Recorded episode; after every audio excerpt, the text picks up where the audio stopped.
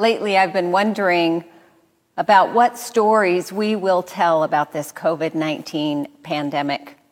How will we capture the real stories of our, of our lives and our experiences, utilizing, of course, this new lexicon of words and phrases we have social distancing and distant socializing, quarantine versus isolation flattening curves, spikes and surges, essential services, virtual worship, and a host of technological um, words, uh, terms that I didn't know a month ago. I have a bad habit of starting each day uh, reading the updated numbers of cases of the virus and projections for the virus, the data and the stats. But what stays with me are the stories the stories of the real impact of this virus on the lives of men and women and children. The stories that linger will be the ones describing the joy and the pain of the heroes, the daily heroes who are making our lives safer and more manageable. I've also been interested in the stories from the 1918 influenza pandemic, in which 50 million people died worldwide. And I've wondered how Montview Church responded in that time over the course of those two years. I've wondered what kind of response they um, created in response to the virus. In May of 1918, the Miller Center, our second sanctuary, was dedicated and blessed. Five months later, the pandemic hit hard.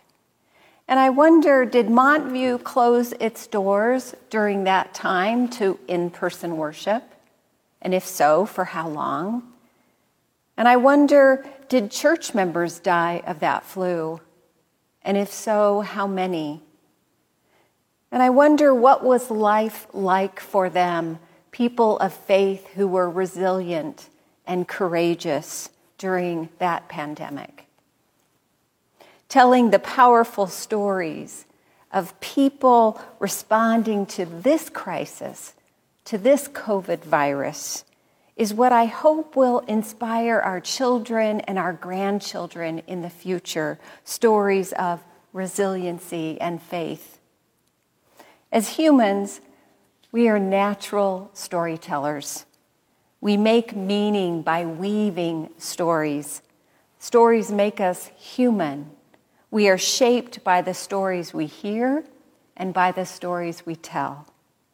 Stories factually form our brains.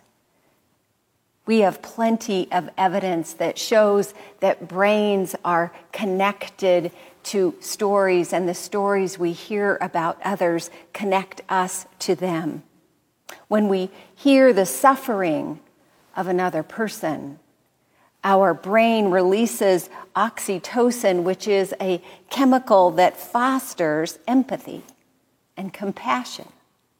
So we must hear the stories of people, especially people who are not like us, in order to foster compassion in 2001, the New York Times responded to the 9 11 tragedy with the nearly 3,000 lives lost by starting a project called Portraits of Grief.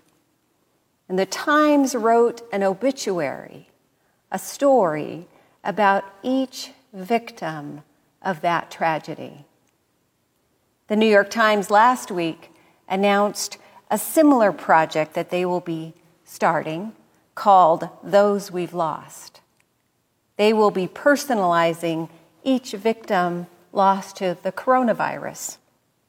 Today, Wednesday, April 22nd, as we film this worship, the death toll in the United States is just over 45,000 U.S. citizens.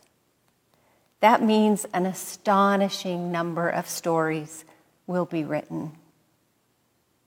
And our story from Scripture this morning takes place on Sunday, the day of Jesus' resurrection. We have Cleopas and his traveling companion leaving Jerusalem. Now, I like to believe that the traveling companion, as this person is called in the text, was actually his wife. And so I'll think of them as a couple. They are walking seven dusty miles to a not so significant village called Emmaus. And the couple is processing their grief, retelling the story as people do when we've lost someone, when we're grieving. We talk about the one whom we miss, the one that we long for. So the couple is talking about Jesus, whom they had hoped was the Messiah.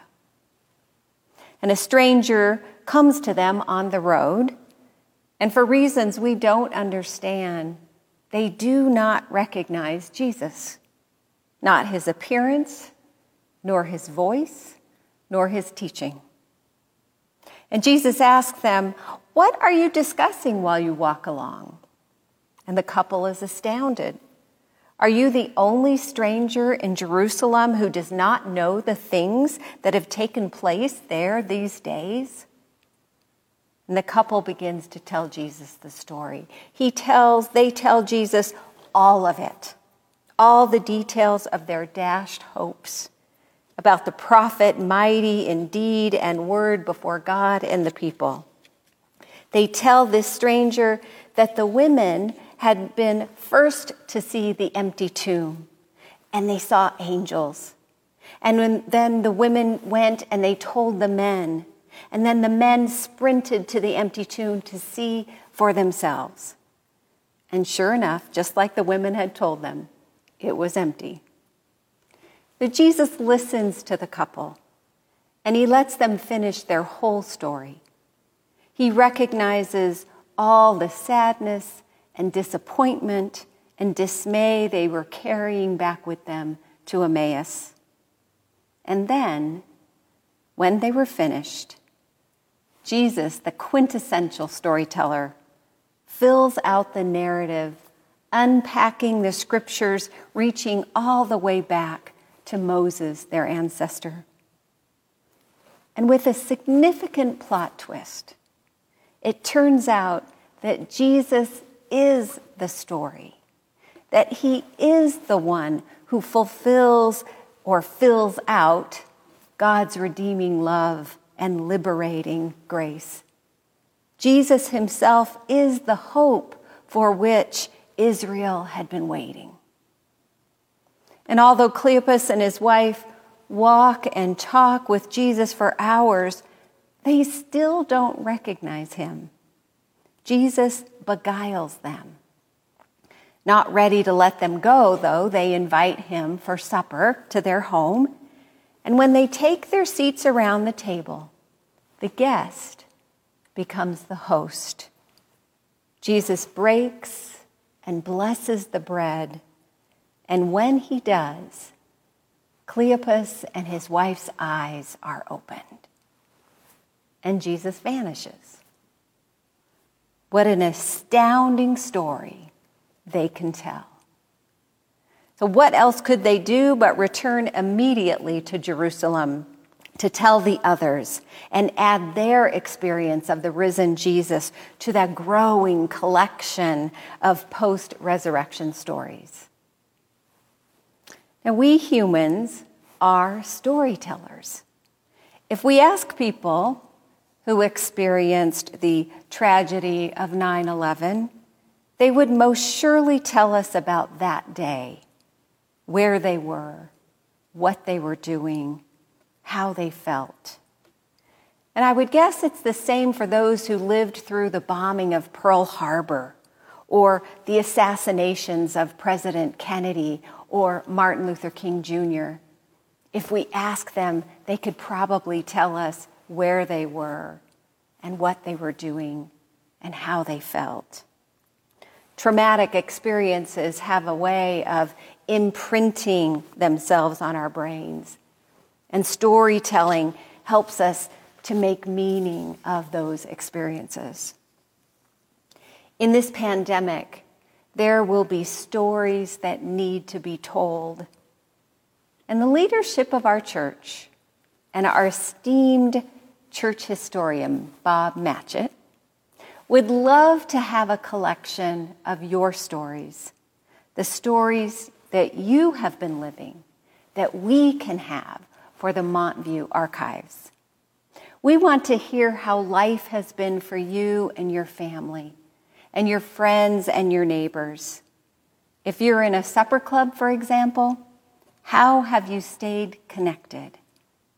Help us to capture your experiences in a story form in order that we might share with future generations how this church responded to an unprecedented global crisis. Help us, most importantly, to remember how we witnessed God's love embodied around us. Don't forget to tell stories of how you gathered around computer screens for Montview at home and worshiped God as a church together while apart. Thankfully, Jesus did not turn out, his story did not turn out the way that the disciples feared it had. Jesus kept showing up in the strangest places in the days following his resurrection. Jesus still shows up in the strangest places at unlikely times and in renewed ways. And even though his own friends didn't recognize him, whether it was the first or the tenth time they encountered him, Jesus remained steadfast, helping them understand what the resurrection meant and would mean for their lives. The dismayed disciples could finally say, Were not our hearts burning within us while he told his story?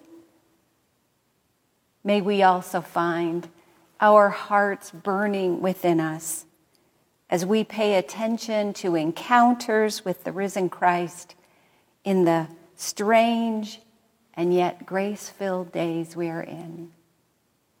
Thanks be to God.